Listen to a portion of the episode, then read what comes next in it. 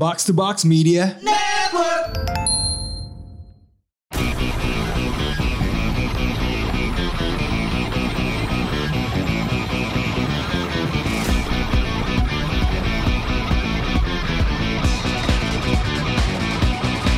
Konnichiwa. Konbanwa. Tontoru. Andre. Selamat datang di podcast Jepangan nomor satu di Indonesia. Paling strong. Eh, ada gua Bung Ran, ada Bung Ren, ada Bung Rin, ada Andre yang namanya nggak pakai R.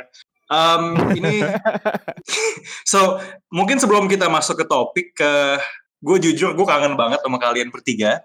Em, seperti apa sih dunia di luar World of Maria karena gue masih terisolasi eh, karena belum negatif status ya. Mungkin ke Andre dulu kali. How's the world right now? Well, the world kalau untuk gua fine-fine saja. Tidak ada nothing special happen karena tidak Oh. ada Anda, jadi tidak spesial. Oh, Ya, saya merasa tidak spesial, tidak Oh. ada Anda, apalagi ada acara beberapa yang saya bisa bertemu Rindra, Randy, tapi tidak Oh. bertemu Anda, hanya di video call Ya. saja. Itu saya tidak ada yang spesial. oh, ternyata Anda ini masih ada dunia di luar Dita ya. Asik. Eh, Bung, Bung Ren gimana Bung Ren? Saya masih mencari tanggal. Tanggal untuk apa ini? Anda ini sedang memancing. tanggal untuk melakukan penyerangan lah ibaratnya. Penetrasi. Hmm, penyerangan. Iya iya iya iya iya iya iya. iya, iya. Oh, tanggal untuk formalisasi ya? Memformalkan Jadi gini ya. sesuatu. Oh Jadi gimana? gini, eh, gua itu nggak, gue ikut travel gagal terus. Ya. Gue gacha PT doang, ya kan. Terus apa namanya, gue PS5 juga nggak dapet travel undian yang nggak dapet. Kayaknya emang semuanya disimpan buat ini gitu. Oh, oke. Jadi ada trade off-nya ya. By the way, lu Iya. ngomong-ngomong soal uh, PS5, gue udah agak bosen sih main di apartemen. Kira-kira teman-teman ada yang mau dihibahin PS5 nggak? Kayak semua gamenya tuh udah gue abisin. Uh, sempet sambil swap gitu. Uh, mungkin karena terlalu fokus main game, makanya hasilnya masih uh, positif. Oke. Ya udah, Anda nih, Anda nih positif gamer ya, Bung? Oh iya, hyper positif. Cuman eh, apa pun eh, yang akan lo lakukan di tanggal di tanggal tersebut tentu saja saya mendoakan yang baik-baik. Bung Rin, eh, dengar-dengar ada keriaan kemarin eh, semua masih sehat. Sementara masih sementara masih sehat karena belum ada yang dites. Oh, baik. Karena eh, mudah-mudahan semuanya baik-baik saja karena begitu nanti Iya. begitu Amin. saya sudah eh, negatif, eh, insya Allah saya akan mengadakan keriaan lagi. Cuman terkait dengan wacana tersebut, eh, sebenarnya saya sudah book tempatnya, padahal belum tahu apakah nanti sudah negatif atau enggak. Yang penting percaya diri dulu. Percaya Oke. diri dulu, betul. Percaya diri dulu. Oke oke. So anyway buat yang lagi dengerin tentu saja topiknya bukan cuma soal recent update. Kita mau mencoba merangkum ya uh, dari masing-masing kita sebenarnya setahun ke belakang kalau kita ngomongin tentang uh, kejadian-kejadian di dunia perjepangan, perotakuan, perwibuan itu apa yang sebenarnya paling menarik minat dan paling menjadi pembicaraan uh, orang-orang gitu. Nah, gue melihat setahun ke belakang ya, em, sebenarnya mungkin gue mulai dengan bad news dulu kali ya. Cancellation dari Terrace House di awal tahun, yang tadinya sangat eh, suka ngikutin, sangat suka nonton, selalu gue banggain. Bahkan kita di Otaku Box pun ngelakuin episode di mana kita bahas dan gak jadi kita angkat karena Betul. eh, kejadian di mana Hana Kimura dibully sampai melakukan suicide gitu. Aku bulinya udah di mau dihukum kan? Udah di udah diproses. Betul, em, dan sebenarnya se- se- selain diproses, eh, itu membuka diskusi soal cyber law, eh, apa namanya, eh, pembahasan soal mental health di Jepang. Eh, mungkin kita udah, udah ngebahas itu waktu itu, ya. cuman tahun ini sebenarnya yang eh, orang di dunia entertainment Jepang itu bukan cuma Hana Kimura gitu kan. Ada satu eh, acara namanya Bloody Monday, itu eh, tiga aktornya itu eh, suicide semua di tahun yang sama. Lead utamanya di pertengahan tahun ada Haruma Miura, kemudian Takashi Fujiki juga suicide, bahkan eh, ada aktris di acara itu yang juga suicide juga. Jadi kayak eh, secara berenten, bahkan itu dalam dalam dua bulan doang gitu. Jadi kayaknya mental health itu menjadi isu yang harus semakin diperhatikan. Semuanya karena bullying juga kan itu. Yes, dan ini juga em, ada namanya Yuko Takeuchi, itu juga aktris film yang sebenarnya lagi sudah lumayan lama karirnya. Terus dia eh, terakhir jadi Sherlock di HBO. Itu juga dulu gue nonton dia tuh di Ima Ayuki Masu tuh ada tuh dulu uh, kayak filmnya uh, tahun 2000-an awal. Itu juga pas away. Jadi seperti dunia olahraga ya, dunia olahraga tuh Hmm, kita kehilangan Kobe sama Maradona. Cuman sayangnya ini lebih sedih lagi karena ya semuanya suicide dan uh, karena masalah mental health. Jadi gue ada beberapa hal lain yang uh, notable sepanjang tahun 2020. Cuman mungkin gue buka dengan yang uh, bad newsnya dulu sih yang kepikiran. Mudah-mudahan di Hmm. Jepang isu mental health ini bisa semakin karena kan gini ya uh, suicide itu dalam sejarahnya di Jepang itu dianggap sebagai sesuatu yang ada ownernya kan. Harakiri lah kita tahu lah zaman dulu gitu. Cuman kayaknya seiring dengan perkembangan zaman ya hal-hal seperti itu harusnya bisa lebih dicegah lagi sih gitu. Uh, mungkin itu dari gua gitu ada ada yang punya tanggapan atau atau kita mau move on ke siapa sang uh, Bung Ren? Jadi apa ya 2020 ya 2020 sih gue itu apa ya jadinya mem- banyak mulai mengikuti anime-anime. Gue mengejar lagi apa mengejar Attack on Titan. A- apa akhirnya gue menonton animenya kan dan apa ya gue sempat menonton akhirnya gue menonton konser secara online. Uh, konser gue online. nonton Alexandros gue oh kirain JKT oke. Itu juga. Eh, eh, jadi ya great. Uh, ya. terus terus di dunia game juga kan banyak juga game baru nih yang akhirnya ditunggu-tunggu cyber cyberbug 2020 ya Cyberbug, betul sekali. Oh. Cyberbug. ya Oh di game itu Itu- ada bugnya ya? Oh, saya waktu main tidak merasakan soal. lo langsung tamat ya iya, iya, iya. Bugnya sudah ada tamat kan? Betul betul. Iya, baknya ditamatin ya. Bisa ya begitu. Begitu, terus dengan gonjang-ganjing game award yang Last of Us mulu kan capek tuh. Fuck that game. Sudah sudah. Anda jangan memperkeruh suasana dengan name dropping. Dan mungkin gue mau nanggepin kali ya. Di situ lo lumayan banyak tadi eh, poinnya gitu ya. Mungkin pertama dari anime dulu kali ya. Gua ngerasa memang eh, beberapa anime yang pengikutnya banyak di tahun ini kontinuasi yang ditunggu-tunggu pun tiba gitu kan. Iya, jadi kayak Haikyuu iya. dengan Haikyuu. season 4 part 2 yang kemudian em, banyak yang ah ini kayaknya standar animasinya tidak seperti Haikyuu Haikyuu terdahulu misalnya. Dan eh, kemudian juga eh, ini udah keluar ya season terakhirnya Attack of Titan. Sudah, tinggal menunggu aja nih gimana tamatnya. Komik juga harus, mang, mangganya juga harus dikit lagi tamat sih. Dikit lagi, dikit lagi. Em, komik yang gue rasa eh, cukup signifikan gitu. Komik yang ketika mungkin nanti kita harus bikin episode sama Stacy kali ya buat ngebedah lebih jauh Hmm. karena dia Hmm. sangat into eh, Attack of Titan. Ah. Tapi Pas pas tamat aja, pas tamat, pas tamat. Nah, bener-bener. Mungkin nanti kita bikin spoiler episodenya kan kalau Haikyuu itu fly. Mungkin kalau Attack of Titan die kali atau apa gitu. ya. Tatakai. Nggak, cuman cuman uh, Attack of Titan itu uh, mungkin nanti Bung bisa nambahin juga. Itu komik yang ketika gue pertama kali baca sensasinya buat gue kayak Game of Thrones. Bukan dalam apa ya, um, dalam setting atau uh, kemiripan cerita, tapi siapa aja bisa mampus. Kan pertama kali di Game of Thrones tuh kayak, hah kok sini mampus gitu. Nah, gue ngerasa kalau di komik ya, sensasi yang sama itu di Attack of Titan gitu. Uh, Bung Ren gimana? Semoga endingnya tidak sampah seperti Game of Thrones. Semoga ya, semoga ya. Strong Ini gua, soalnya soalnya ini indikasi sampahnya kelihatan soalnya. Oke, oke, interesting. Iya iya di chapter-chapter terakhir mangganya tuh aduh Takutnya takutnya slip, takutnya slip. Oke, oke. Saya, saya, saya rasa saya bisa eh, sedikit memahami. Eh, tapi tapi ini ya ending dalam properti pop culture apa pun itu tuh bisa menghancurkan semua yang datang sebelumnya ya. Kayak Oh penting men, kayak kayak gini aja kayak lu tiba-tiba lagi makan rendang nih, rendang paru enak banget terakhirnya gigitan terakhir lengkuas lu lupa rendang parunya men. dan udah gitu kan lengkuas tuh bentuknya menjebak dan menipu gitu kan. Kira goodbye door gitu. Kayak Rise of Skywalker sih. Aduh. Karena itu film yang tidak hanya jelek tapi membuat semua hal yang datang sebelumnya jadi jelek juga gitu. Wah itu lengkuas dua jam. men. ya lengkuas hampir tiga jam itu. Oke, Gue udah berani lo nonton. Belum nonton gue sampai sekarang. udah lu langsung loncat, lu nonton Mandalorian ya. Mandalorian aja, udah Mandalorian. Iya ya. Itu juga ya apa namanya? eh Kamen Rider versi barat ya. itu mau menarik analogi persamaan antara uh, timur ke barat ya. Episode gue lupa episode 5 atau 6 ya di Mandalorian itu sangat samurai. bener-bener kayak film Akira Kurosawa kan sebenarnya Star Wars itu influence ngambil dari mana-mana dan salah satunya kan dari film samurai gitu kan. Makanya Jedi itu sebenarnya asal usul katanya kan dari Jedi Geki kan.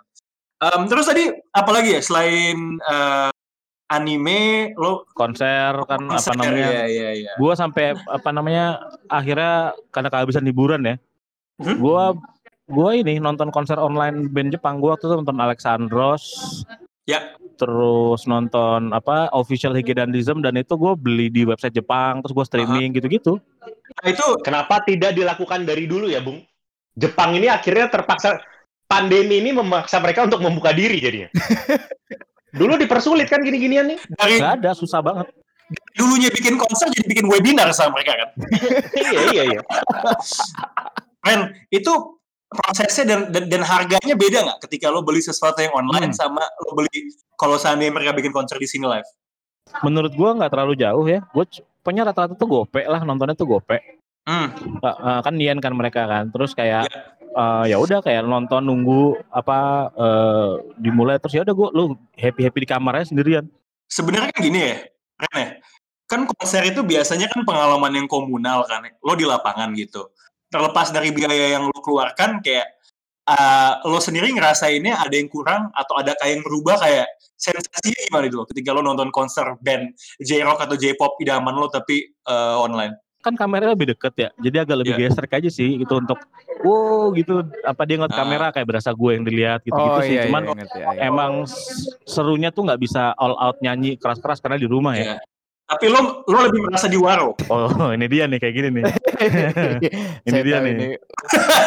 Iya, bridgingnya. saya kenal bridgingnya.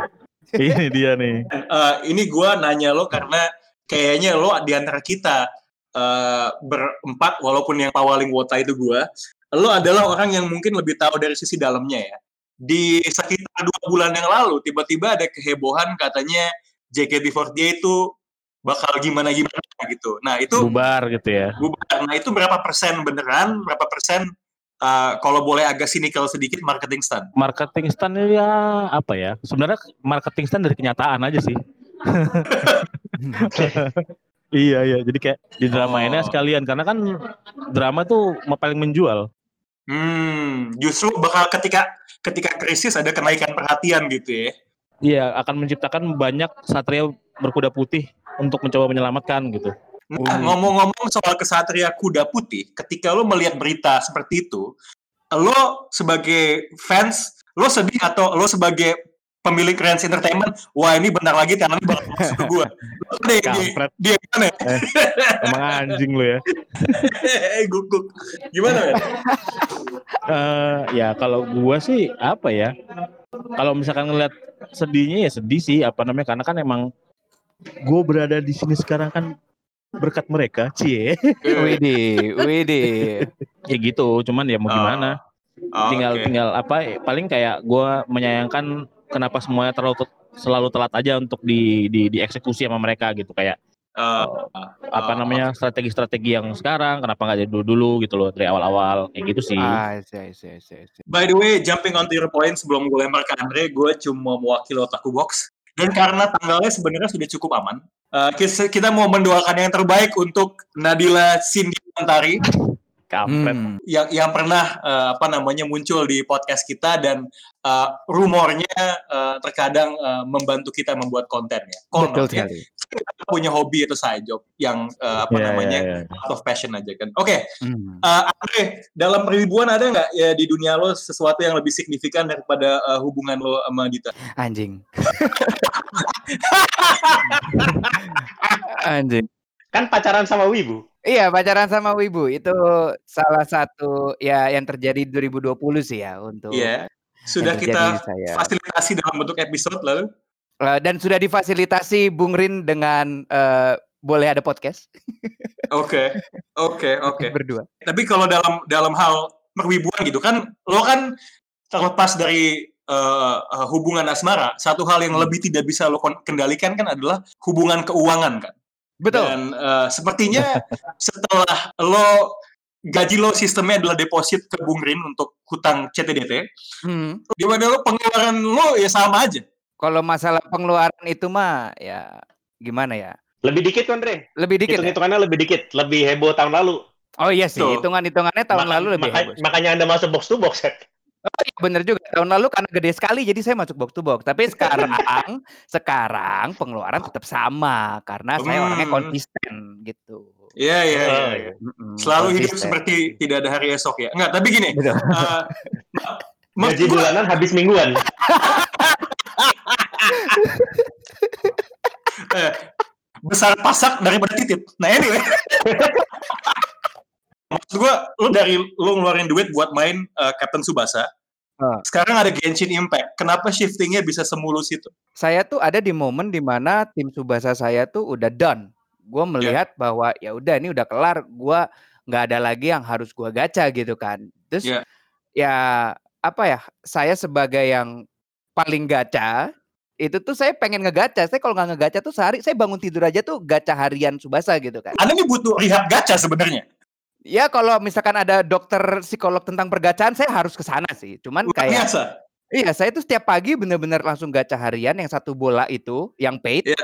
Udah itu setiap hari set, set, set, set, saya dapat apa pun ya udah gitu. Makanya saya kalau misalkan sekarang tuh gacha habis ya lim- 200 300 bola, saya nggak ada rasa sakit gitu. Karena emang Hmm. udah kebutuhan gitu, sudah candu, sudah kebutuhan kayak gitu. Anda itu butuh judinya bukan pemainnya. Iya betul betul, betul betul betul. Saya butuh judinya. Saya aduh bangun tidur tuh langsung judi itu aduh enak sekali gitu. Tapi ya mungkin seperti itu yang dibilang eh, gaji bulanan jadi mingguan itu kan. Pengeluarannya mingguan. Bener sekali gitu. Itu saya merasakan gitu. Biar bisa sedikit lebih topikal kali eh, obrolannya gitu. Jadi sebenarnya buat lo lebih karena gacanya, bukan karena Genshin Impact-nya. Genshin ya iya sih bener sih. Kalau misalkan kalau kita melihat lagi iya juga sih karena permainan Genshin tuh gameplaynya kayak ada di game-game sebelumnya pun ada gitu yang seperti itu. Tapi Hmm. kayak hasrat ingin memiliki dia gitu loh. Kayak waduh ini bintang 5 gitu. Gue bintang 5 banyak tapi nggak ada di look sedih sih. Cuman at least saya ada bintang 5 banyak gitu kan. Udah gitu. Oke. Bung Rin, eh, gimana nih set- eh, enam bulan ke belakang lo mempopulerkan eh, kata Bismihoyo ya? Betul. Bis Bismoyo tuh berarti sudah satu setengah bulan. Luar biasa. Tapi tapi gini nih kan Bismoyo. eh, game eh, Genshin Impact eh, kita udah bikin satu episode yang ngomongin ini gitu. Cuman sehebat apa ini game sampai kan ini sampai masuk CNN ya. Gue tuh ngelihat ada ada Nah. orang nge-share eh, CNN terus ada Songli. Gue kira itu editan Photoshop. Tapi beneran ya, Bung ya? Iya, Chongli, Saya baru dapat Jongli. Mantap, mantap. Bismihoyo. Bismihoyo. Saya ini dalam Iya. apa pun tidak pernah mendengar tokoh-tokoh Cina bikin orang seposesif ini loh. Wah luar biasa. Bayangkan ini adalah game yang dalam satu setengah bulan menghasilkan 500 juta dolar. Itu Hmm. apa kayak total eh, ini ya pengeluaran orang di, di di game itu secara Iya, kolektif. itu belum itu belum termasuk eh, yang di PS4. Hmm. Lah. Nah, tapi Iya. sebenarnya eh, hal dari kan sebenarnya kan duit itu dari gacha nih ya. Eh, hal di dalam gamenya yang bikin orang itu desire banget untuk dapetin tuh kalau Andre kan ya udahlah dia emang ketagihan gacanya gitu kan. What is it about hal-hal yang bisa lo menangkan dengan gacanya yang membuat orang segila ini gitu loh. Jadi nih tahun 2020 nih semakin mau nggak mau ya suka tidak suka semakin terlihat kalau game dengan fitur gacha itu adalah the future. Industri bergerak ke sana, jadi Anda mau tidak mau ya harus mengamini itu juga. Terus habis itu kenapa orang jadi pengen punya sih sebenarnya kayaknya sih pengen pengen ini aja, Bung. Eh, satu koleksi karakter, Hmm. sama dua ya pengen pamer aja. Itu dua sih. Sebenarnya pakai karakter yang dikasih juga cukup kalau Genshin mah. Tentang Genshin yang gue perhatiin ya, ini asumsi gue kenapa juga beda sama Subasa gitu ya. Eh, Subasa itu kan sebenarnya yang main, correct me if I'm wrong ya. Dominan tuh cowok ya, mungkin karena itu Subasa dan itu eh, game bola gitu ya. Kalau Genshin itu cewek juga banyak yang main nih. Yes. Ya, cowok gantengnya baik banget. Kayak eh, Andre, Dita juga main Genshin Impact kan? Iya, Dita juga main. Ah, sia sia sia sih. Eh, Bung Rin, eh, selain apa kebangkitan Genshin Impact tadi kita sudah menyinggung soal eh, anime anime yang tamat. Apalagi sih yang Anime, cuma- anime. Ya, atau if kalau lo mau expand dari eh, topik anime di 2020. Kalau mungkin sedikit ini, Bung. Di Genshin itu bukan kebangkitan. Tapi Tapi Genshin itu adalah sebuah momen di mana Cina tuh merajai dunia. Hmm. Setuju, setuju. Ja- Jadi mau mau kita harus akui kedikdayaan Cina selain memberi virus yang meluluhlantakan dunia ini, Oh iya iya. mereka juga memberikan salah satu sarana untuk membuat pandemi ini tuh sedikit lebih menyakitkan karena gajahnya pada tidak dapat. Jadi sudah sudah sudah sakit biologis Kita kasih lagi, sudah ada luka dikasih garam sama jeruk nipis. 2020 tahun Cina. emang. sakit dan asam. Asam. Uh, uh, uh, uh. Obatnya itu kemungkinan dapatnya cuma 1,6 persen. Betul. Hmm. Ya, namun memang ada tahunnya Cina. Jadi, oke kita bergerak dari negara itu. Ah, Kalau dari dari Jepang itu, kalau mamanya dari anime tuh kayaknya ini ya, Bung. Apa? Apa studio Mappa ini banyak bikin anime-anime yang ibaratnya cukup merajai lah di tahun 2020 ini kan ada Dorohedoro kan dia juga yang bikin. Dorohedoro dia juga yang bikin. Terus habis itu Shingeki no Kyojin tentunya, Yes. Mappa juga. Sama itu Jujutsu Kaisen. Wah. juga itu. itu gila sih itu. Oh. Ya, jadi maksudnya nih kelihatannya memang eh, tahun ini bisa di, bisa dibilang mungkin eh, tahunnya studio Mappa juga ya, Mhm. kelihatannya sih. Eh, dan mungkin ini juga, Bung, selain itu tahun 2020 nih eh live action live action ini mulai menarik nih, nggak hanya dari Jepang, dari Korea juga dari apa namanya? Nggak cuma live action juga dari karya-karya dari Korea ini seperti Tower of God, terus habis itu apa namanya? God of High School. Oh, Itu kan juga di kota di- high school, iya. God of High School dari tahun ini apa tahun kemarin ya? Gue nggak tahu, tapi Tower of God kan tahun ini ya. Ya. Hmm, hmm, hmm. Nah, itu juga banyak makin banyak variasi jadinya ya. Kalau live action tuh ya paling apa sih Alice in Borderland. Alice in yang Borderland Paling, yang lagi Oh, hype sih. paling baru ya. Nah, Terus habis uh, itu apa? Sweet Home kan? Sweet Home juga Hmm, tuh, Sweet tapi dari manhwa ya dia. Gue Dan apa kualitas produksinya tuh juga bagus ya. gila. Kalau Alice in Borderland tuh gini, orang banyak membanggakan dan uh, for the right reasons gitu. Netflix itu kontribusinya uh, luar biasa terhadap uh, proliferasi anime ke ke ke orang yang mungkin tadinya nggak nonton atau uh, lost track atau apa gitu. Sebenarnya Netflix itu adalah uh, yang Iya betul. Uh, sudah jelas streaming service global yang yang, yang paling wibu gitu. Cuman menurut gua ada yang lebih wibu Iya. daripada Netflix sebenarnya. Oh, apa itu? Uh, PT Media Alex Computindo karena Alice in Borderland komiknya udah jauh keluar. Tahun itu dua tahun lalu. Dua tahun lalu. Dia dia dia jaraknya bedanya deket banget sama yang kan tamatnya Oh, tuh 2017 yang- ya kalau nggak salah ya. Eh, manganya. Itu ya. utamanya cewek apa cowok? Cowok eh, sama sama sama.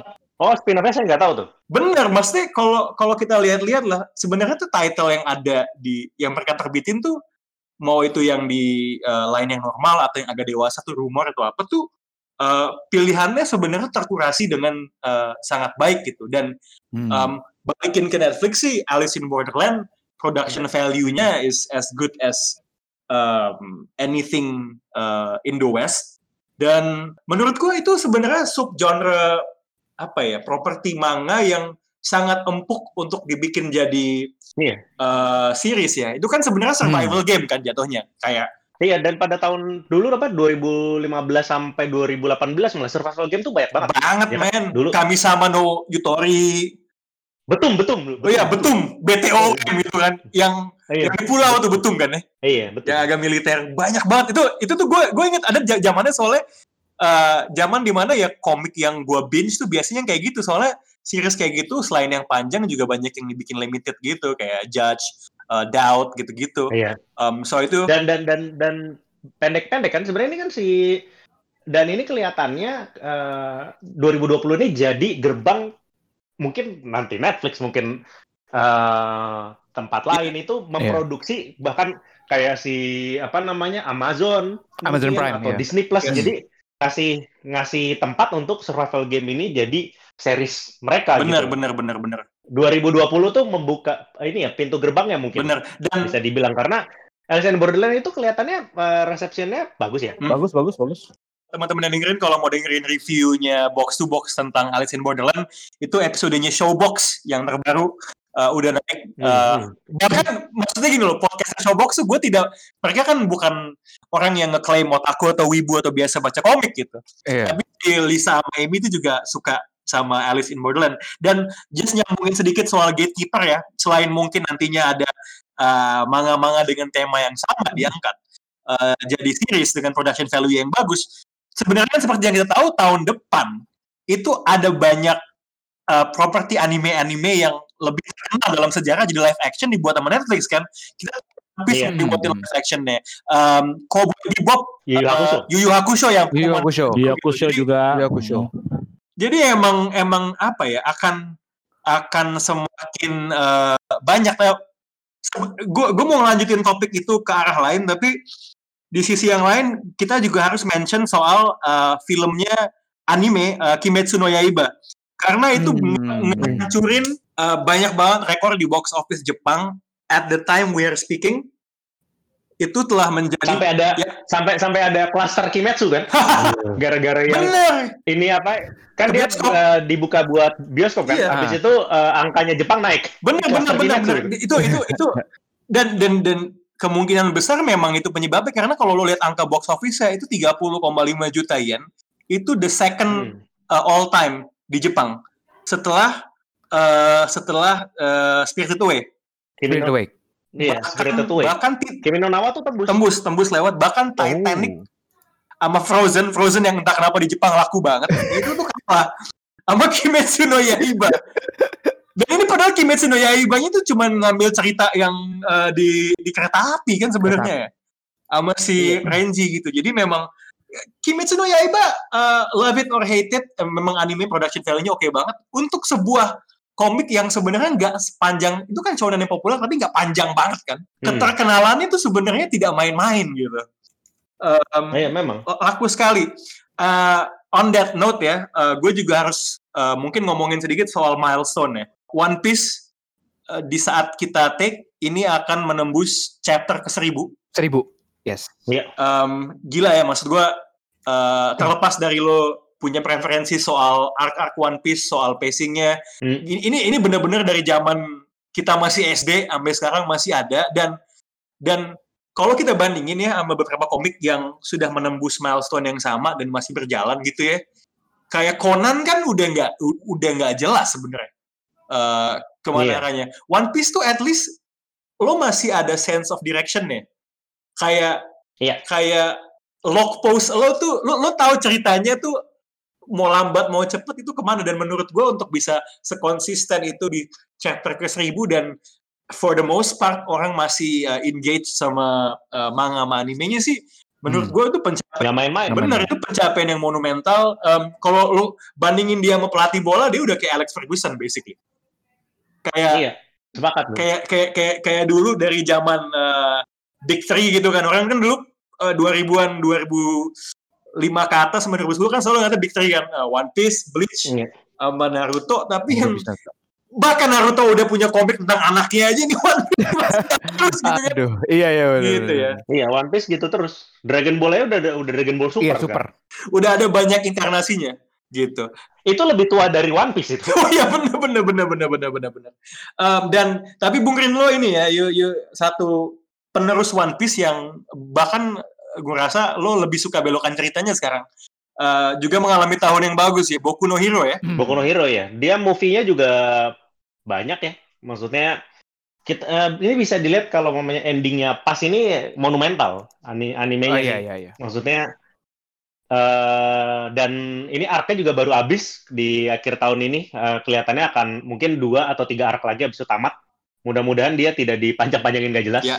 Please. Iya. Tapi so far nih it's a good year for the You know, you, know what kan eh, kita pernah bahas nih di ketika main ke komik ya. Boku no Hero itu kan sebenarnya Hmm. kayak komik yang ada dan eh, anime yang ada unsur Amerikanya di situ karena ceritanya Oh iya, one itu sebenarnya eh, Boku no Hero tuh ini apa namanya one the one of the best X-Men story.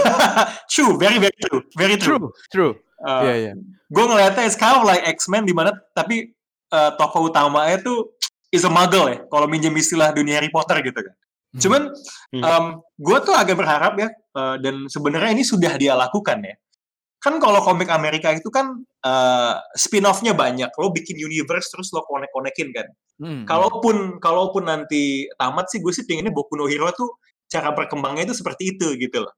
Hmm. Um, kan udah ada Boku no Hero yang ini kan apa Vigilante, namanya? Vigilante. Nah, jadi kayak so we see like the the whole world gitu. Itu mungkin akan menjadi iya. model yang berbeda gitu kan uh, dibandingin iya. komik lainnya. Nah, ngomongin yang sudah tamat ya, walaupun tadi animenya masih jalan, kita udah bikin hmm. mungkin episode satu episode paling panjang yang pernah kita bikin ya. Uh, Haikyuu komiknya tamat. Uh, oh, iya. Oke, menurut lo signifikansinya uh, komiknya tamat tuh gimana kalau kalau di lo gitu loh?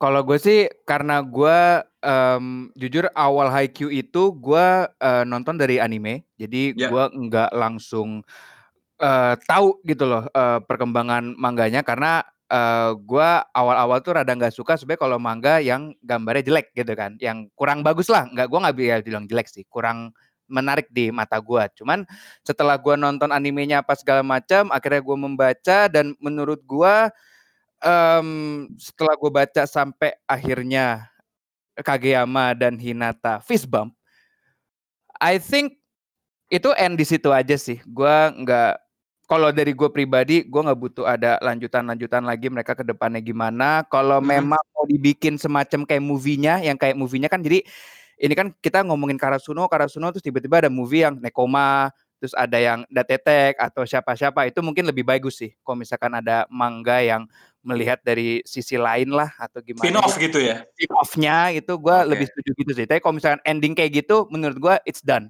gitu please jangan yeah. kayak Doraemon gitu gue ngomongnya gitu oh, jangan okay. kayak Doraemon stand by me stand by me dua ngapain gitu oh iya itu itu itu gila tuh itu what the fuck ya Iya, maksud gue tuh kayak stand by me satu udah gitu loh, done please gitu loh. Kenapa ada tambah lagi gitu? Stand by, stand by me dua itu lengkuas. Enggak tahu apa namanya. Itu ada ininya apa kayak plot bukan plot twist ya, apa sih kayak di Stand By Me 2 tuh. Mereka tuh kayak mau eh, si Nobitanya itu jadi kayak anak indie pop gitu loh, kayak British pop, Britpop gitu nonton Oasis. ya, tapi tapi um, oh, well, first of all gue gak akan ngomong banyak soal itu soalnya gue udah pasti gak tertarik dan tidak akan gue kasih ruang di otakku box buat ngomongin itu. Cuman, um, okay. nggak nggak, gue mau gue mau nambahin sedikit uh, soal Q ya. Dalam artian uh, dua hal gitu. Satu, hmm. orang suka bilang bahwa sebuah uh, manga atau komik yang transcendental itu influence-nya gede. Um, lo sering dengar kalau Subasa itu membuat pemain Jepang itu uh, suka bola dan hampir mematahkan punggung mereka dengan mencoba menirukan salto Subasa di playground. Um, Slam Dunk is often associated dengan mempopulerkan basket di Jepang. Tapi menurut gue Haikyuu itu tangible banget impactnya karena seperti yang kita ingat ada pertandingan promonya waktu itu kan. Di iya, mana? Saya nonton. Saya nonton. Dan itu rame nonton, ya kan? Tandingan perpisahan untuk komiknya yang sudah selesai. Luar biasa. Dan itu menurut gua yang nonton pertandingan volley, I could be wrong. Sebenarnya mungkin bukan orang yang benar-benar ikutin volley in the first place gitu dan gue kan nonton tuh kita, kita, kita semua nonton. Uh, penontonnya cukup stabil kan di di di seratus ribuan sepanjang. Iya, seratus ribuan. Dan itu di tengah-tengah pandemi loh di saat olahraga sedang mati gitu kan. Hmm, jadi hmm, iya. menurut gue itu impact yang apa ya kalau gue jadi agensinya High, uh, gue mau jualan terus gue mau bilang ini kayak study gue nih impactnya gue kasih pertandingan Q itu menurut gue tak terbantahkan gitu. Dre lo jadi kadang-kadang jadi nonton volley beneran nggak karena Q Yes, gue jadi mengikuti sih pervolian gitu. Kayak gue baca-baca tentang karena ini komik Jepang, jadi ya pertama yang gue lihat tuh yang kayak line up line up Jepang, kayak nah. Yuji Ishida gitu-gitu. Gue jadi kayak ngikutin nonton kayak highlights highlights dia service ace. Jadi kayak nah. gue tahu beberapa kayak oh ini tuh setter, oh ini tuh ini ini tuh yang mana middle blocker apa. Jadi gue kayak jadi tahu gitu loh gara-gara IQ. Dan dan volley kan bukan olahraga yang sesimpel itu kan, Re. Gitu. Hmm. Kayak, hmm. kayak buat orang yang nggak tahu volley jadi nonton karena komik itu tuh menurut gue uh, impactnya tuh gede banget sih. Yes. Um, itu itu kesuksesannya Furudati Sensei uh, bikin Haikyuu sampai uh, dan bahkan kan ini mak maksudnya bukan cukup populer di Jepang tapi kan bukan olahraga yang tier satu banget bukan baseball iya, iya, iya, bukan bola gitu kan jadi hmm. menurut gue sih respect berat sih gue um, Satu lagi ya Hmm. yang mau gue note tentang Haikyuu dan mungkin bisa jadi segue ke topik berikutnya adalah gue ngerasa di sosial media Haikyuu itu menyatukan semua kalangan loh. Orang yang, yang, yang haluannya kanan sama mungkin orang yang dianggap SJW kiri itu sama-sama suka Haikyuu anjing. Iya. Bahkan sampai Iya. apa ya sampai ada yang ya video TikTok yang Iwa-chan itu kan populer banget dan itu jadi kayak Nah. membuat orang-orang yang nggak tahu apa-apa tentang volley atau haikyuu atau anime jadi kayak kok apa sih Iwa-chan ini gitu-gitu loh. Hmm. justru jadi pintu gerbang masuknya juga kalau kita mau ngomongin soal gatekeeping ya. Um, gue tuh Hmm. ngeliat-ngeliat bio-bio gitu ya, cewek yang kayaknya Marxist gitu kan. Tapi suka Haikyuu gitu loh. Kayak itu kayak kombinasi yang nalar gue awalnya nggak bisa nangkep, gue bisa seperti ini gitu loh. Kayak Hmm. eh, akun Haikyuu Fest itu adalah salah satunya akun Fest yang gue ikutin di sosial Dan media. lucu, man. Dan lucu banget anjing. Fan- fanfiction fanfictionnya gue gue tuh pengen kita someday kita harus cari adminnya siapa harus kita ajak ke otaku box itu lucu banget ketika dia lagi bikin bikin fanfic gue kan gak pernah yang Yang baca fanfiction yang putus tuh lucu banget. yang mana Yang eh, ngubungin mantan tentang akun Oh. Netflixnya atau Oh apa iya, itu. iya. itu koplak jadi kayak dia menggambarkan kayak chat-chat WhatsAppnya kalau misalnya Iya. ngubungin mantan tokoh-tokoh Haikyuu yang berbeda-beda itu bahasanya bakal Iya. kayak apa dan sebenarnya itu lucunya karena relatable banget tapi yang kedua memang cocok sama tokoh-tokohnya ketika Hmm, sebuah iya. tokoh mukanya nggak ada dan lo bisa tahu tokoh yang itu ngomongnya seperti itu itu kan berarti kan karakterisasi di Haikyuu itu sebegitu memekasnya gitu loh Hmm. dan Iya. kita berbicara tentang sebuah kom komik properti IP yang tokohnya banyak banget gitu loh kayak itu tuh menurut gua again ya, Furudate itu bener-bener eh, gila sih dalam apa ya eh, menanamkan sebegitu banyak karakter yang membekas gitu nah Eh, mungkin perlu ini juga, Bu. apa Selain Haikyuu, selain Haikyuu, Ya. yang eh, membuat ripple ataupun mungkin bukan percikan ya, tapi eh, gejolak di sosial media itu kan kalau Haikyuu itu kan semua orang bersatu, ye, we love Haikyuu, Nah. gitu kan. Jadi semua kalau ini kiri kanan suka Haikyuu. Nah, kalau yang ini justru menimbulkan keributan antara wibu lama dan wibu baru yaitu Attack on Titan. hmm, Aduh. coba coba Di dielaborasi tahun dikit. 2020 tuh ada seperti itu. sebenarnya itu itu triggernya apa sih Rin? gua gua juga melihat Nggak tahu gue juga, Pak. Tapi itu pertama kali tuh kalau gua rasa sih ya dari Attack on Titan itu. hmm, Kan kenapa kenapa semuanya ini apa orang yang salah satunya ya eh, penyebab terbesarnya adalah kayak ini kenapa jadi semua orang nonton Attack on- Titan salah satu penyebab terbesarnya itu. Kalau menurut gue sih bukan karena bukan karena ini itu itu karena ada di Netflix aja. Jadi orang pada nonton dan orang pada suka. Hmm. benar-benar. Um, I mean, jumping off to soal Netflix sebagai gatekeeper ya. Um, tapi gue gue sebenarnya nggak tahu yang dipermasalahkan sama orang yang pertama ngomong wibu baru wibu lama itu apa ya? Um, apakah karena orang suka Kayaknya sih Titannya? salah satunya sih kalau mamanya yang gua pahami ya, Ya. yang yang saya pahami ini sih lebih ke kayak dulu wibu dianggap culun sekarang semua orang kayak mau ngaku-ngaku wibu biar dianggap cool gitu gitulah Di di situ kan ada ada ada tiga hal gitu kan. Maksud gue kan Hmm.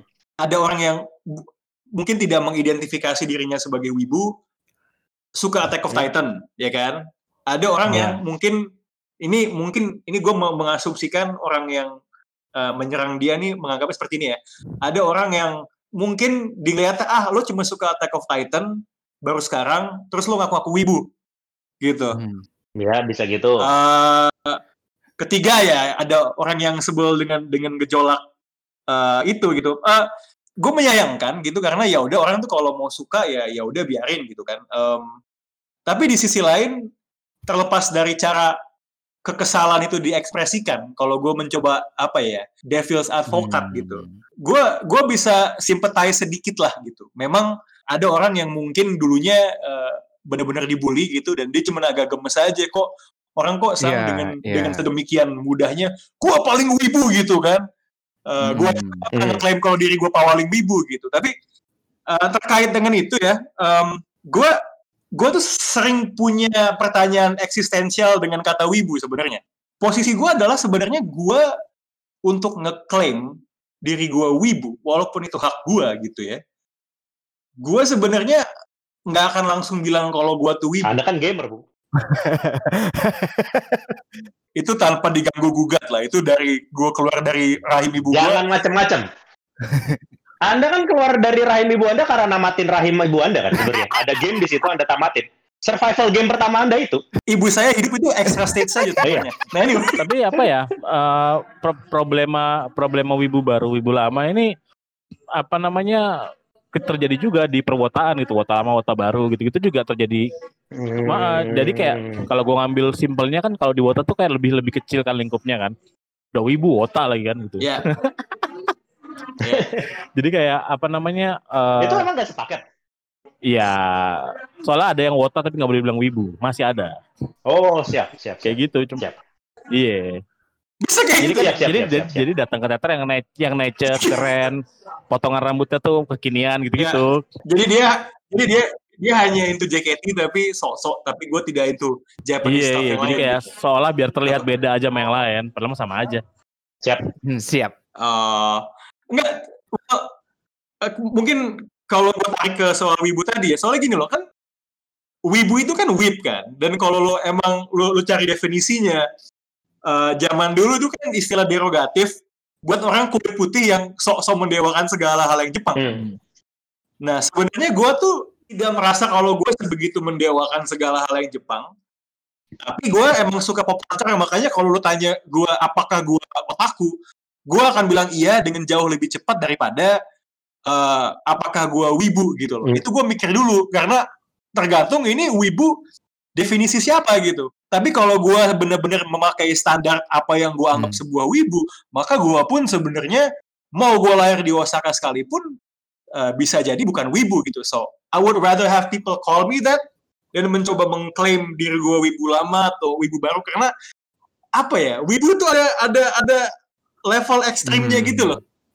Yang wah itu kayak segala hal gitu. Apakah misalnya gue wibu kalau udah ngomongin musik Jepang jelas enggak gitu.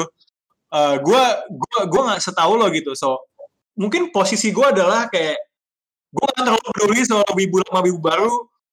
Uh, gue uh, bisa berempati sama orang yang mungkin ngerasa sesuatu yang dia sukai sekarang jadi Hmm. dipelintir gitu. Um, walaupun menurut gue sinisme yang berlebihan juga nggak ada gunanya. Gue lebih seneng ya udah kalau lo mau manggil gue wibu bebas. Um, let that be orang lain manggil gue daripada uh, gue perlu berlindung di balik klaim itu sih. Kalau gue sih karena gue saya di 2013 ya dari lama lah sampai 2013 gue nggak suka dan nggak mau kelihatan gitu loh bahwa gue terlalu suka yang di Jepangan-Jepangan. Jadi sebenarnya kata-kata wibu tuh gue rada gimana gitu. Walaupun setelah ketemu Rindra mau orang ngatain gue wibu, gue bilang kayak ya udah emang gue wibu emang kenapa gitu kan. Kalau misalkan balik lagi eh, yang masalah wibu baru wibu lama itu kan gue itu kan gue eh, sempat baca lah ya di Twitter kan yang bener emang karena AOT dan ada beberapa orang-orang yang bener-bener baru ngomongin AOT itu kayak ganti profile picture lah apa terus kayak ada be- beberapa pihak tuh yang kayak ih ngapain sih lu ganti-ganti ini baru sekarang aja lu apa-apa segala macem. Em, gue sih melihat orang-orang yang baru into anime, gue malah seneng gitu loh. Malah gue open arms untuk yang kayak, eh lu mau tanya nggak eh, atau nggak kayak mau ngomongin lu eh tahu nggak abis ini lu mau nonton apa aja nih gue kasih rekomendasi lu coba nonton ini ini ini ini gue malah lebih seneng gitu loh kalau misalkan ada orang-orang yang akhirnya suka gitu loh dengan Jepangan itu eh, hal-hal Jepangan anime manga kayak musik kayak itu gue malah lebih seneng dan lebih yang kayak yuk sini gue kasih lu rekomendasi yuk sini gue kasih lu itu. Gitu sih kalau gue melihat wibu lama wibu baru gitu. Gue malah mau memberikan banyak rekomendasi bagi lu yang tiba-tiba karena gue ada temen gue yang kayak dia tiba-tiba suka gitu loh dengan Jepangan gitu eh dia pertama nontonnya karena Haikyuu terus akhirnya gue kasih rekomendasi lu coba nonton ini lu coba nonton ini apa segala macam dan gue pun excited gitu Tidak ada kata terlambat Betul. lah ya untuk menikmati pop culture Jepang ini. Mm, tidak ada kata terlambat Kemungkinan banyak ma- makin banyak franchise yang masuk kan kalau misalnya semakin banyak peminatnya. Soalnya kan Mm, eh, betul, apa ya bahkan Netflix Japan Netflix anime Japan itu udah mulai meli- melirik gitu. Gue beberapa kali gue dapat sempat dapat job juga dari mereka. Lagi gue usahakan ya guys gitu ya. mantap mantap mantap mantap. Dan juga mereka juga bekerja sama sama Daijobu juga. Jadi kayak memang udah mulai terlihat nih gitu. Dan apa ya eh gue sih seneng-seneng aja ngeliat Eagles Eagles sekarang pakai tiba-tiba pakai kostum Mikasa lah gitu-gitu. Kayak Hmm. wih cakep gitu ya. Kayak gitu. Dan gue yakin juga pasti sebaliknya gitu. Kayak misalkan Yosu Sudarso kan jadi Power Ranger segala macem kayak gitu-gitu kan. Ya apa ya seru aja jadinya menemukan eh, semakin banyak wibu menginvasi gitu Hmm, iya sih. Dan tadi lu juga mention Daijobu apa itu gua mau memberikan shout out juga buat mereka ya. Kelompok-kelompok perwibuan juga itu, Daijobu lah, Urutaku, terus podcast tetangga kita Gokiru, Eits. Saya kayak em, yang membahas di Jepangan juga gitu loh. Itu gua juga mau shout out buat mereka. Iya, banyak Em, juga banyak juga selain kita kayak ada namanya Nihongo Blog, terus ada iya. yang Kaidan apa tuh kemarin tuh? Gue lupa tuh yang yang ngomongin horor Jepang. Itu juga ada. Jadi makin banyak juga Hmm. podcast-podcast perwibuan gitu yang emang eh nongol gitu karena ya udahlah. Kenapa sih emangnya gitu? Keren juga ngebahasnya. Hmm, kalau misalkan omongan yang Bung Rin pernah ngomong ke saya kan eh Wibu tuh sekarang udah kayak hypebeast gitu ya, Bung ya. udah Iya. fashion ya. OTW. OTW ya. Jadi kayak apa namanya? Eh, ya let's have fun together yang pertama. Iyalah, Hmm. nyantai aja. Eh, maksudnya kalau ada orang eh, yang tiba-tiba mungkin bahkan baru suka di Jepangan di umur 30 ya disambut bareng-bareng aja. Hmm. Nggak ada masalah juga.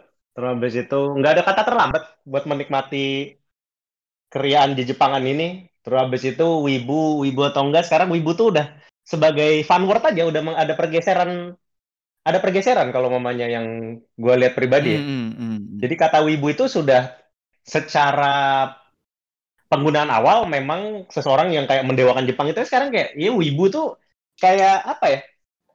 Mungkin light otaku kali ya. Ngeliat Otaku otaku kan- ya. Hmm. Into into sesuatu banget nih. Eh apa eh, otaku tuh mungkin apa ya? Punya ket- ketertarikan yang sangat khusus ya terhadap sesuatu intinya. Hmm. Kalau wibu tuh ya kayak ya sesuatu yang dianggap fun aja sekarang. Ah, pop culture-nya lah ibaratnya ya. Kayak lebih popnya lagi lah gitu. Apa so- soalnya tuh otaku kan udah kebagi dua lagi sekarang. Otaku sama teh otaku save the world. Take otaku save the world. Iya ya. Satu satu otaku biasa, satu yang otaku versi malak. ya. benar benar benar. malak dengan cara menyelamatkan dunia kan Menyelamatkan. Udah malak di malak tapi masih kasih piti. iya PT 80. Kemarin tuh saya juga akhirnya beli eh, Primo Game karena pas lihat ah udah 64 nih. Ah tanggung. Langsung kan, Makanya- alasan aja dia Iya, enggak, enggak. Tapi, tapi, tapi, tapi guys, tapi guys, um, to wrap things up, mungkin gua mau eh, nanya ke Bung Rin juga, mungkin kayak ekspektasi lu untuk ke depannya perwibuan ini seperti apa sih? Atau enggak lu ada kayak em, permohonan lah untuk nanti di tahun ke depannya itu perwibuan tuh bakal seperti apa gitu? Apa ya? 2021 ya semakin banyak tentunya yang bisa appreciate eh, hal yang di Jepangan ini. Hmm. Eh, jangan kalaupun dalam tanda kutip apalah baru atau lama yang baru selamat bergabung yang lama mari nyambut Mhm. yang baru bergabung Betul, betul, betul. apa namanya ya let's have fun together lah intinya itu Let's have fun together. Yap, yap, itu dia. Dan ini sudah ke reconnect juga Rana. Mungkin um, your wish and expectation for uh, perwibuan di tahun yang akan datang bagaimana Ran? Well, eh, sebenarnya sih gini loh. eh, Oke, mungkin kalau menyambung tadi ngomongin soal eh, ada apa clash antara wibu baru sama wibu lama sih, gue berharap se- se- sebuah hal yang sifatnya konflik ya, eh, nggak nggak terlalu lama gitu, ya udahlah gitu kan sama-sama suka gitu. Em, gue harap apa yang dianggap sebagai wibu baru eh, selain suka, eh, which is fine, nggak so asik gitu, nggak nggak cuman buat jualan identitas karena kan kalau misalnya cuman suka doang ngaku-ngaku wibu terus suatu yang nggak- suka lagi kan sebenarnya berarti kan hal yang kita suka ini jumlah fansnya tidak bertambah secara Hmm. permanen gitu kan um, but I hope uh, orang-orang semakin united kalau memang itu sebuah masalah gitu gue rasa kalau kita lihat skena perwibuan di Indonesia setahun ke belakang menurut gue banyak hal yang seru gitu Uh, dan salah satu yang cukup notable maksudnya kan gue ketemu kalian dari tahun lalu gitu uh, kemudian uh, ketemu orang-orang kayak misalnya Bung Moses yang kita ajak Oh. ke Otaku Box kan dia lebih wibu daripada saya daripada kita malah Ya, kalau ya. menurut gua ketika, ketika lo bisa uh, fenomena apa pun dalam hidup lo kaitkan dengan perwibuan gitu kan bahkan perlendiran pun bisa dikaitkan dengan perwibuan gitu. Iya. tapi melihat orang kayak gitu tuh respect gitu you know why because it's less about gua wibu but it's more about karena dia seperti itu karena hal yang dia Hmm, suka hmm, hmm. Gitu loh gua tuh selalu respect sama orang yang yang yang suka banget sama sesuatu dan mengamalkannya ke segala aspek kehidupan gitu. Shout out juga, um, gue nggak tahu tadi apakah Andre atau Randy udah mention uh, ke Yes, gengnya udah. Dai Jobu tuh, Harold Mhm. sama kawan-kawan. Udah ya, bikin stream laku dan uh, kayaknya di event berikutnya nanti ada Netflix uh, anime. Uh, yang sebelumnya pun juga udah ada brand-brand Jepang yang masuk. So itu juga menunjukkan bahwa uh, perwibuan itu tidak hanya uh, fandom yang legit dan bisa diduitkan Hmm. gitu loh.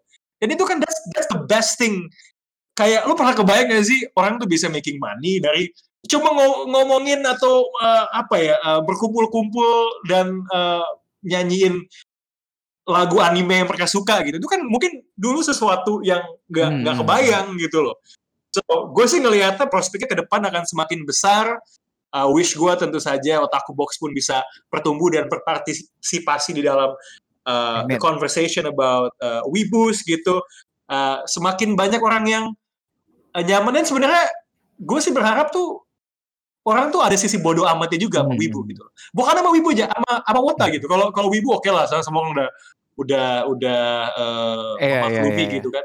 Gue tuh uh, wota itu kan sebenarnya juga tidak semuanya uh, kelakuannya Yes, yes. toxic kan.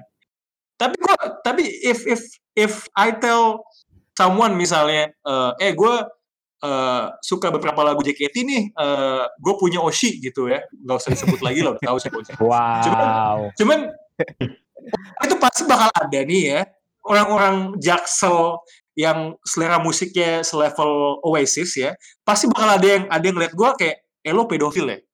Iya nggak gitu juga Hmm. gitu loh. Emang emang gue kayak mikirin hal-hal bokep tentang Oshi gue terus gue colai Hmm, gitu ya nggak betul, juga gitu kan orang tuh reason to be a fan-nya tuh macem-macem. Nah gue gue sih berharap ada normalisasi persepsi gitu, bukan cuma ke, ke wibu tapi ke apa ya form form of wibu yang dianggap lebih ekstrim gitu. Um, so ini sih karena menurut gue yang namanya emansipasi wibu tuh terjadi ketika memang hal-hal seperti ini tidak dipandang sepat sebelah Yes, mata yes. dulu gitu loh.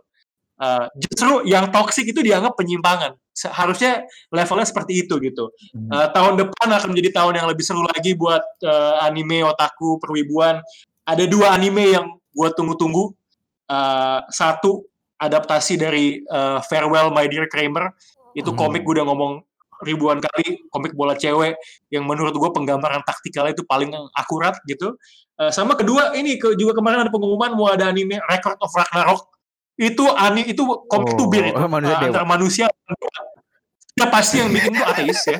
Uh, karena lu lu bayangin aja Nabi apa uh, Adam melawan Zeus uh, itu terakhir lagi ada Pesumo lawan Dewa Siwa itu itu animenya gue rasa di Netflix India tuh bakal di ban coba.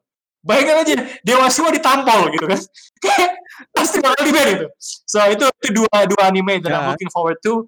Gue sudah tidak sabar untuk kembali bertemu Oshi Oshi uh, waiter di Tori Bar. Please um, bantu perekonomian perwibuan dengan ke uh, ke Tori Bar sebanyak mungkin. Tapi tentu saja patuhi prot- protokol. Mantap, mantap, mantap, mantap. Kalau lu Ren, Bung Ren. Uh, Rens Entertainment semakin berjaya lo enggak ya salah ya salah ya, salah ya. Oh iya, iya. Wah. boleh, boleh, boleh, boleh. Mutualisme kok itu. Eh, eh, eh tapi Ren, Ren sebelum Apa? lo lanjutin, gue cuma mau bilang ya, gila ya, tahun tahun 2020 ya, orang itu bisnis itu semakin Nah. susah ya. Bertambahnya jumlah orang yang positif corona berbanding lurus dengan pertambahan jumlah sepatu Ren. Anjing. Keren banget, hancur. Hancur, hancur, hancur. Keren ini. Respect. Respect, respect. Gila. Bisa sukses di kondisi biasa tuh wajar. Bisa sukses di kala pandemi itu loh. Anda nih levelnya udah kayak ya, ya, ya, ya. Apalagi Bung Ren? Apalagi wishes lo buat uh, tahun depan? Ke Jepang dong ya. Iya, please. Oh! Itu salah satu wish gua anjir. Itu please. Dibuka lagi. Saya pengen wish itu tapi takut jinx. Iya, kita nggak perlu prank ke bandara tahun depan. Nggak perlu prank ya. Roadcaster. Itu doang sih ya. Gawat ya. itu gua itu tuh gua pulangnya tuh gua agak sedih loh sebenarnya karena kayak pertama kali gua ke airport udah kayak mau jalan agak nggak ke mana-mana Tapi ini apa namanya pada saat podcast ini dia direkam, Ichiban no Kumo sudah diganti kan? Iya, sudah. Dari siapa? oh reshuffle ya Ichiban no Kumo sudah diganti, jadi mudah-mudahan menteri yang baru ini bisa mewujudkan mimpi kita. Amin, amin, amin. Amin, amin, amin. Kalaupun kalaupun harus nanti kita ke Jepang itu karantina seminggu dulu, tidak apa-apa, Tidak. boleh tidak apa-apa. It's Yang penting bisa dulu. betul. Yang penting oke bisa dulu ya. Betul. anda sudah punya plan kalau disuruh karantina dulu kan lokasinya Tiga, tiga kilo kan? Radiusnya Iya, 3 kilo. 3 kilo. jadi tenang. tenang. Masih bisa diusahakan. Masih bisa diusahakan, tenang. masih bisa ke Famima Lawson sama mungkin Dormiin Akihabara kami datang. Udah sih itu gua mah. Gitu doang Ayo, gua simple. Pengen ke Jepang lagi gua. ya Andre selain menikah Enggak, tapi kalau untuk wish gua tentunya ya pertama em Otaku Box di 2021 nggak ada problem, langsung terus ya, ada terus Hmm. nggak dengan episode-episode yang akan terus tayang ya dan sekarang kita sudah mulai dua minggu sekali ya guys. Lalu eh seminggu dua kali. Dua kembali kali kembali kembali kembali anjing. Andre Andre ya kalau kalau nggak badut bukan saya, kalau nggak badut bukan saya. Gak apa-apa. Gak, aduh gak apa-apa badut yang bisa, yang penting bisa ngerakit lemah. eh, iya, iya.